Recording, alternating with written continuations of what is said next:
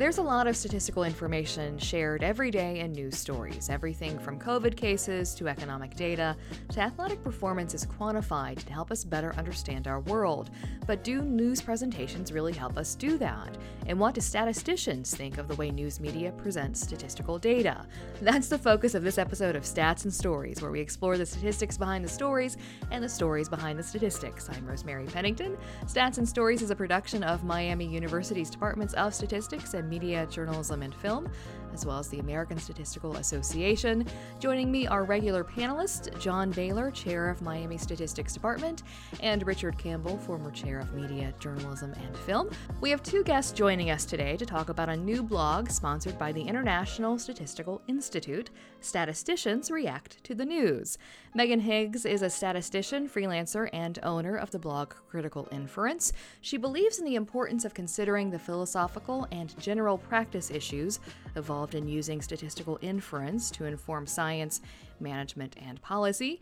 E. Ashley Steel is a statistician and quantitative ecologist and considers herself a, quote, statistician who is passionate about statistical communication, end quote. Higgs and Steel are also the minds behind the Statisticians React to the News blog. Thank you so much for being here. That was a lot of statistics and statisticians in one introduction to this program, so, um, but we're so happy to have you here today. Thank you very much. We're happy to be here.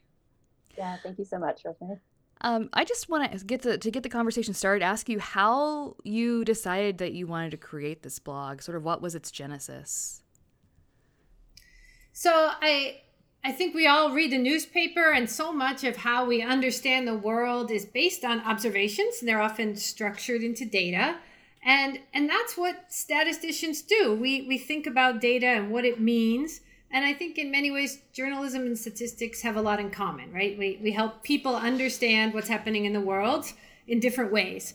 And when I was reading the news about, uh, you know, it was about COVID 19 and all these data that were flooding us constantly. And I was spending a lot of time um, applying the statistical skills that I have from my professional life in understanding the news. And I, I started to wish also that I had other kinds of information like what would a virologist say? What would an economist say?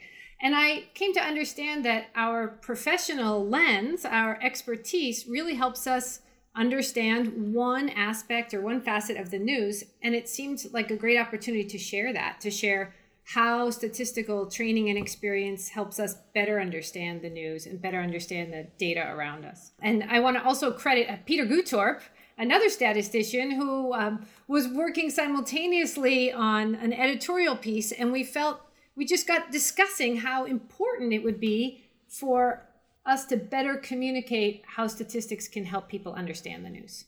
Are there particular skills, stat- statistical skills that you think are, are critical for consuming the news and, and reading the news? I think statistical thinking skills. Of course, if I'm talking about statistics, I'm going to get around to statistical thinking. It came really quickly.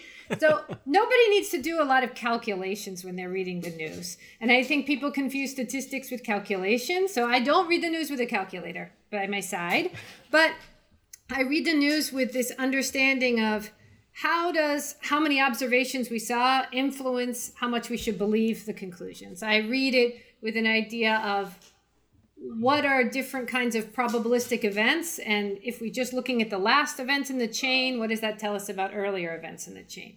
I read the news with all these kinds of probabilistic thinking skills and i think it helps me. Yeah i'll, I'll chime in there so the i feel like from my perspective there's a um, maybe a complexity of, of understanding what or an understanding of the complexity that's going on behind the scenes in terms of um, how the data are collected any analysis that went on, and then the interpretations based on the results that can't really be summarized neatly and simply and briefly in a news article. And so I feel like, but that's something as statisticians reading it, we we have this kind of deeper understanding. So I feel like that was one of my um, kind of uh, excitement or motivations to be involved is to kind of help get that perspective out there. And not that we can explain all the complexity, but just to kind of raise a, a spark, a curiosity about what else is there that that can't be covered in the news article, but um, the blog can give people that perspective and just knowledge that there is more there. So I would like to ask a question. For whatever reason, you allowed John to uh, post on your blog, and he, and this is what I want to know because you start out by telling the story of our governor who has taken three tests that, that we know about, one positive, two negative. and Ashley and Megan probably don't know this, but our governor went to Miami. All his, most of his kids went to Miami and I want to know if the DeWine family shows up in Oxford, do I have to avoid them? Well, they, they probably will avoid you, Richard. Just that's a, but that's a different that's a different question. I, I guess this gets to that's one of Ashley's posts about the conditionality of arguments. I think her recent post talks about that. but but Richard, in terms of the question, it's it was this was one of the things that that the blog in, involved, which was reacting to the news, and it was pretty amazing to see these stories on consecutive days where a positive result was followed immediately by a couple of negative results and there were different tests and there were different ideas that were going on. How you know what does that mean in terms of statistics? And and i you know i guess we could have just as easily called it deconstructing the news from a, a statistician's perspective but it was reacting to to that. So i in terms of answering your question i don't if they're traveling here you probably don't have to worry about it I, I do have a kind of related question. So there are several posts on the blog, obviously, given the moment we're living in, that are about COVID because it's sort of the unavoidable topic of a lot of statistical things right now because the stats for the pandemic are everywhere and trying to understand them is sort of a, a, a, you know a mission of all of us i think but you know six months from now maybe if this pandemic has sort of obviously not gone away, but is lessened some. What other kinds of things would you like to see? Are there other ways of thinking about statistics that you'd like to see people writing about on the blog? Um, or do you have things in the pike you'd like to talk about? Yeah, sure. Yes, I mean, we expected there to be a COVID nineteen theme to begin with, obviously because of the the times that we're in. But I also feel like the COVID posts that are already published all have some underlying messages that can really be applied to other stories as well. But coming up um, shortly, we have we'll be talking a little bit more about official statistics. So in honor of um, World Statistics Day, so we might have a couple posts um, about that. Um, we'll also be covering a little bit more election statistics, I believe, um, re- uh, when we get closer to November and the U.S. presidential election. Um, hopefully for other other countries as well. I mean, we really one of the really important things is having this international perspective, which comes from you know that's an expectation because of the sponsorship of the International Statistical Institute, but also a really exciting part and something that was um, really drew me to wanting to be involved as well. So we've had posts so far from Brazil, Italy. Sweden and have commitments from contributors from Palestine, New Zealand, Puerto Rico, Philippines, Thailand, Nigeria, Switzerland. So we really are like trying to get out. So, you know, what what news items will come up? Hopefully will be country dependent as well, yeah. which is which is fun and a new new perspective. So so one aspect that that you discussed about this blog is having topics that might be thought of as as timely and reactive to a particular news story and others that might be evergreen as, as is sometimes said in this in this business that that they would be kind of themes that would continue on. Can you can you talk a little bit about that distinction between the timeliness and that mix? And then what are some of those those kind of evergreen topics that you could envision covering here? Yeah no that's a that's a great question. So yeah we we originally kind of thought of these neat categories of this timely versus evergreen or a specific story versus a general reaction which is the how we've categorized them on the blog um, you know, as things go, nothing is is turning out to be as neatly categorized. So most of them have a particular story that they're referencing and talk about, but then they go on to provide general um, kind of takeaways and lessons to be learned. So it's been really hard for me to actually um, categorize those. But I hope that you know, for for some of the really the evergreen topics, I kind of had hoped to have more of general kind of statistical thinking um, ideas like um, like Ashley mentioned in the beginning, um, some of some really underlying things to spark curiosity in people about how they're reading news that has um, statistics or statistical related information in it. Um, but I think it's great to hone in on you know to have that reference to one article in those as well. I think as the blog evolves and there's more and more stories, we'll start to see links between stories, and that will naturally lend itself to more and more topics that are more general. And I think that'll be exciting because it'll demonstrate to readers how one statistical idea can help us understand climate change, racial inequity, immigration patterns, and sports. It's one foundational idea. And I think that'll be really, I'm excited for that. So uh, it's a two part question. One, do you know if journalists are reading the blog yet? And two, what can they do better? What can journalists do better? Okay, well I'll go. I'll. Uh, I don't know. You, you, you and Rosemary might be the first journalists to read the blog. I don't know. I, I hope that's not the. I hope that's not the case. But you're the first. You're the only two that I know of for sure that have well, read that's it. sad. Um, yeah, I mean, part of part of what we're doing is trying to promote to a wider audience. With I think Ashley can talk more about audience later, but I'll answer kind of my version of your of your question about what I think journalists can do better. Um, I think that my kind of main frustration lies in the with what happens in journalism um, regarding reporting of um, statistical information is the the simplification that must necessarily happen. Right, you have to tell a story in a very limited number of words. And so what what journalists and scientists as well tend to do is oversimplify and lose the complexity. And I think in, in that has to happen to some to some extent to be able to do our jobs.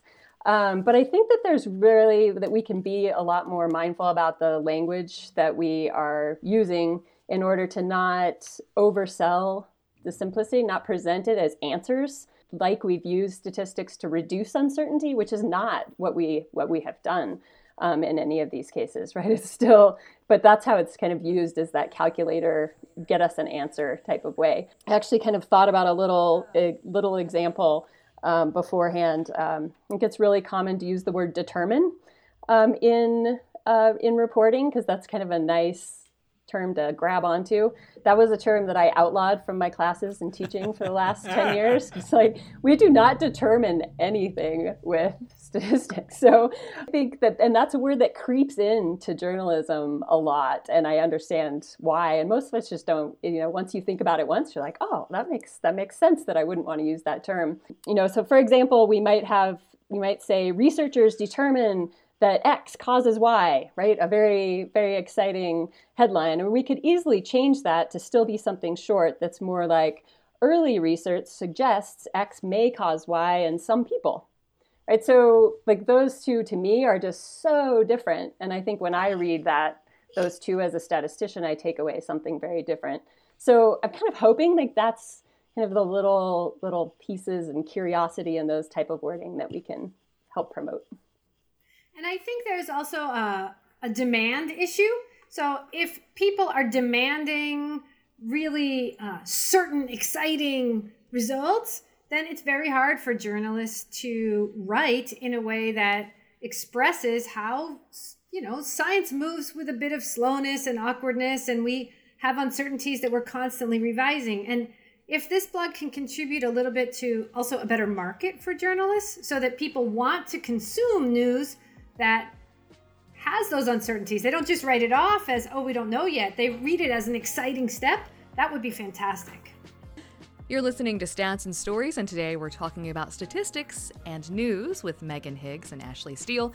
Now, you both have sort of expressed a commitment to sort of um, the the public communication of statistical information. You have the critical inference blog, Megan and, and Ashley you said this is something you're passionate about. Why? I mean, because it feels like it's a step beyond sort of traditional training. Like, so, you know, to teach journalism is difficult because I know how to do it. But then when you sort of step outside the actual doing to like the discussion of it, it sort of becomes this sort of more difficult place to manage or to, or to be in. And so I wonder what was it that that made you feel so compelled to take that step to try to, to work to push for clearer communication of statistical information?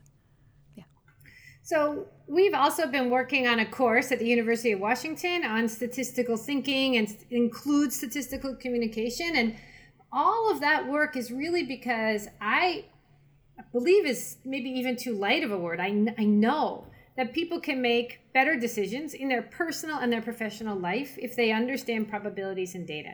And so the more somehow that has been um, handed to the statistical community, that kind of knowledge. And I think we need to do a better job at spreading it out again and sharing with people why is it interesting? Why do you need to think about this? How could you make a wrong conclusion or a wrong decision? And how could you improve on your decision making? Even from from parenting you have to make a, all these different kinds of decisions. They're all probabilistic. Your own health decisions about whether to go on vacation. Now we're living in a world where every decision should you go grocery shopping you know at four o'clock or at five o'clock is a probabilistic health related decision. And i think i think the world can be a better place if more people understand statistics. Yeah in, in terms of parenting i always used random reinforcement I, I, just, I, you know, I, you know, you just keep guessing. So, you know, I, so a question that I, I am going to suggest that that Megan and Ashley, you might have a question for Richard and Rosemary. We let's put the journalists on the spot, and let's say, okay, journalists, you have a chance here to say what what are some topics or stories that you would like to see covered as part of this blog? Well, one of the things that has been one of my pet peeves as we've interviewed a lot of uh, scientists uh, and statisticians is the mm-hmm. question of random sampling and why that wasn't done earlier and more often, and we would know a lot more, I think. That's one story. Although, again, I think as you guys have pointed out, this is this is a hard story for journalists to do because most of them don't have the training or background to do this. I think it, from what I've learned, it's a lot better than it used to be. Um, I think there's so much good journalism out there that does things that uh, are helpful to me. Um, so that that's one story that I would like to see sort of tackled and journalists go after. I think I've heard a lot of complaints about this, but I haven't really seen good reporting I, on for me. So I did uh, in my past life, medical and science stories were one of my beats. And so I did a science literacy workshop for journalists a million years ago out in San Francisco. And one of the most useful things I ever got was they uh, a, a statistician came in and walked us through how to read a study. And so I think oh. maybe on on you know down the road it might be worthwhile, especially if you're thinking of you know, journalists or the public coming to the blog and reading about statistics, like how do you how do I read a study? If I see something in the news that I think looks interesting and I want to go and read the study, how do I read it in a way where I don't need to know maybe all of the layers of the statistical analysis but can get enough to understand whether whether there's some validity or something worth sort of trusting in this data, I think could be a really mm. useful tool for journalists as well as sort of, you know, informed lay people. Yeah, that's a great that's a great idea. It's a fantastic idea and one of those kind of posts that I hope will arise, maybe even regularly, are posts that are of the the category five questions to ask yourself when you're reading a news story. Because helping people know what where to even focus, it's very similar to what you're saying, how to read a study, but you know, ask yourself, did they mention sample size? Did they use a word like determine, prove? That's, you know, so I think we can make yeah, we can make a lot of progress there, but it's going to take um, I think first the collection of statisticians to come together about all these different news stories so that we can agree on maybe not statisticians don't agree very easily, but we can come together with a, a good pool of questions that we can organize and provide in a very um, useful and efficient format. And to me, I think it's it's really important, even if a person um, you know, we can give people the skills to look into something or give them advice for how to look into a study and how to look further. But the reality is that most people are not going to have the time to do that unless it's something that's really important to them. So even just the recognition that there is more to the story, like there is a rest of the story that's not being covered here, I think is incredibly important. Um, and to just get people to sit with that and realize it and not like let that part kind of gloss gloss over. Yeah, uh, that's a great. I love this description of thinking about the rest of the story, and I'm gonna hold that uh, close. One of the the phrases that I use a lot is efficient skepticism. So if we're so skeptical that we can't read anything without thinking it's false or it's wrong, that won't work. We can't get any information. But we shouldn't be reading it. We, we should have some principles for how we can very efficiently have enough skepticism to to um, guide our understanding. And I think that that's a good principle also. Yeah, and I've been moving from using skepticism to using curiosity, which I really mm. I used to use like healthy skepticism, but I think I really like like really we want people to be curious about the rest of the story, like what else is there, right? I'd like to go back and and and return the focus to statisticians. um, so, Ashley, you talk about the course on uh, statistical thinking, and you do a pre-course survey. You talk about and in in the in the stuff that I've read about this, you t- you talk about things that even statisticians get wrong uh, in terms of statistical thinking, and I want an example. Well, one is they think it's a good idea There's to work so with many. journalists. I think that's one.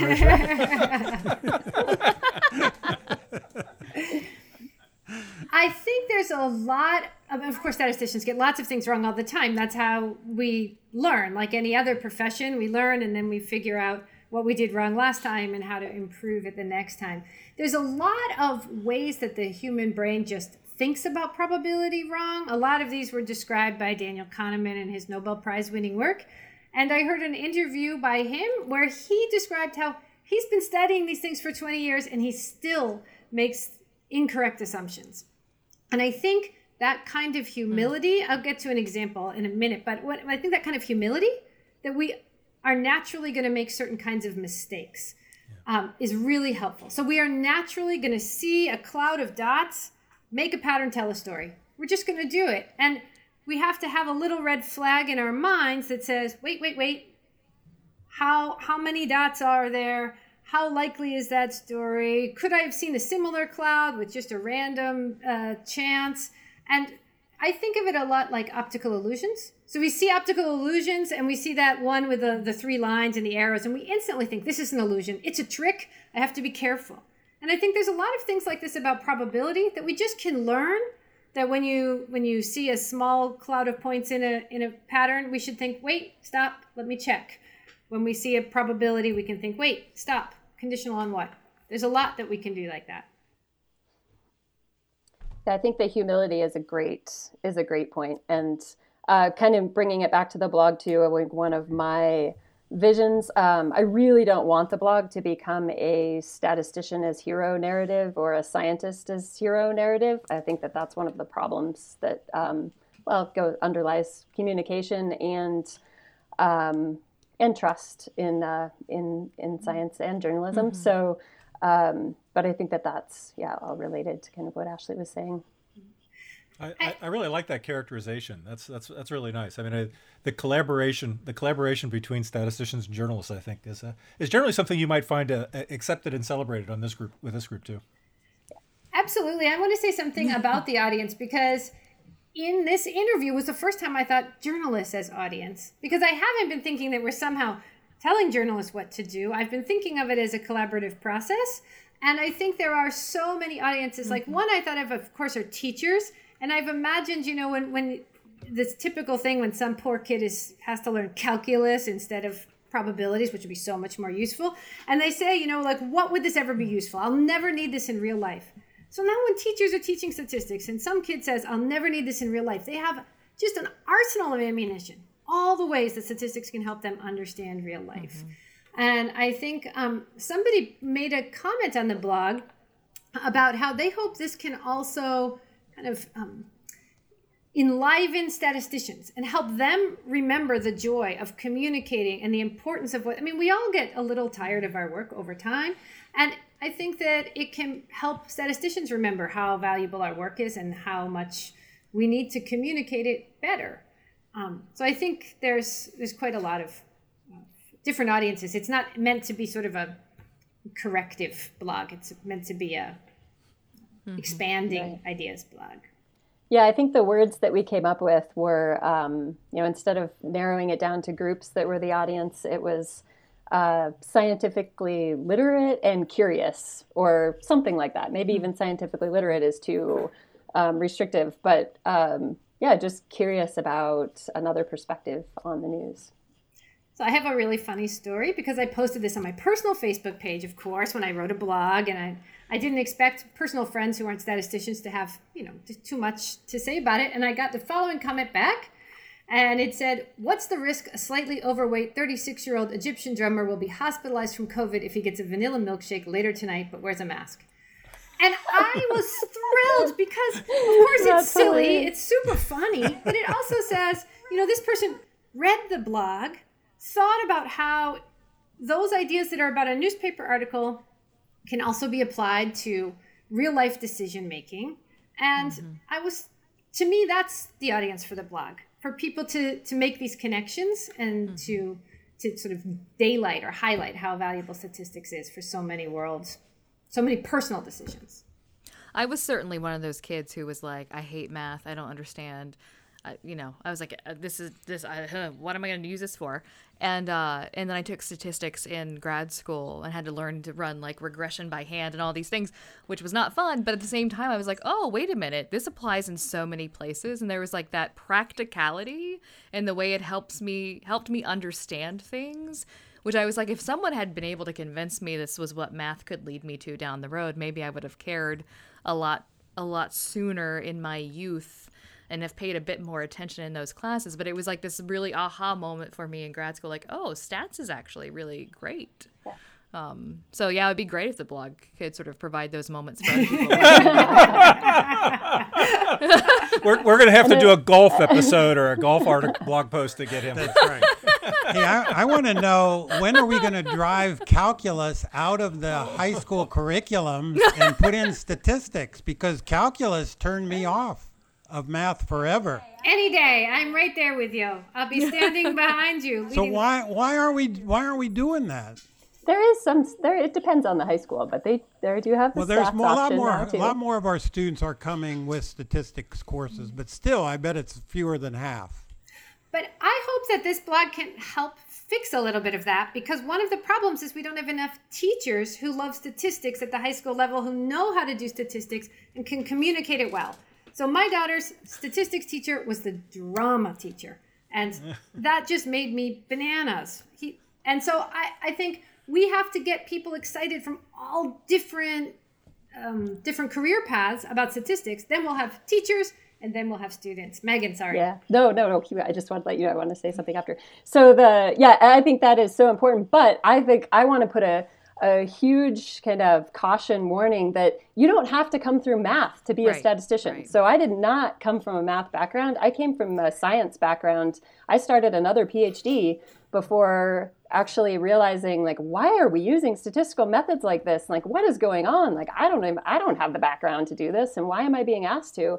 And then went back to stats. I mean, not that I, I, I didn't mind math, but I liked that part of it. But it doesn't have to come from that. So, like, even thinking about high school education, I would almost rather my kid's science teacher teach stats than a strict mathematician because that feeds into this calculation, get an answer myth of stats that just we've got to get rid of that. We've got to be in the, the dirty gray area and embrace that rather than the get the right answer mentality. Well, it's interesting because I also didn't come from a math background. I, I liked it enough, and then I switched majors and I went on. And then in graduate school, I had to go to a statistical consultant. And it was such a horrific experience. They spoke to me in words I didn't understand. They told me everything I was doing was wrong. And I left the room and I said, I'm never going to be subjected to this again. I'm going to learn it myself. And of course, it's fascinating. But it's a reminder to me when I go and I'm trying to communicate with people how easy it is to turn people off and scare them. And there's so much more to statistics than some very careful calculation that you get taught very early. Well, that's all the time we have for this episode of Stats and Stories. Oh, Thank you guys fun. so much for this conversation today. It's been great. Thank, you. so that was really fun. Yeah, it was great. Stats and Stories is a partnership between Miami University's Departments of Statistics and Media, Journalism, and Film and the American Statistical Association. You can follow us on Twitter, Apple Podcasts, or other places where you find podcasts. If you'd like to share your thoughts on the program, send your email to statsandstories at miamioh.edu or check us out at statsandstories.net. And be sure to listen for future editions of Stats and Stories, where we discuss the statistics behind the stories and the stories behind the statistics.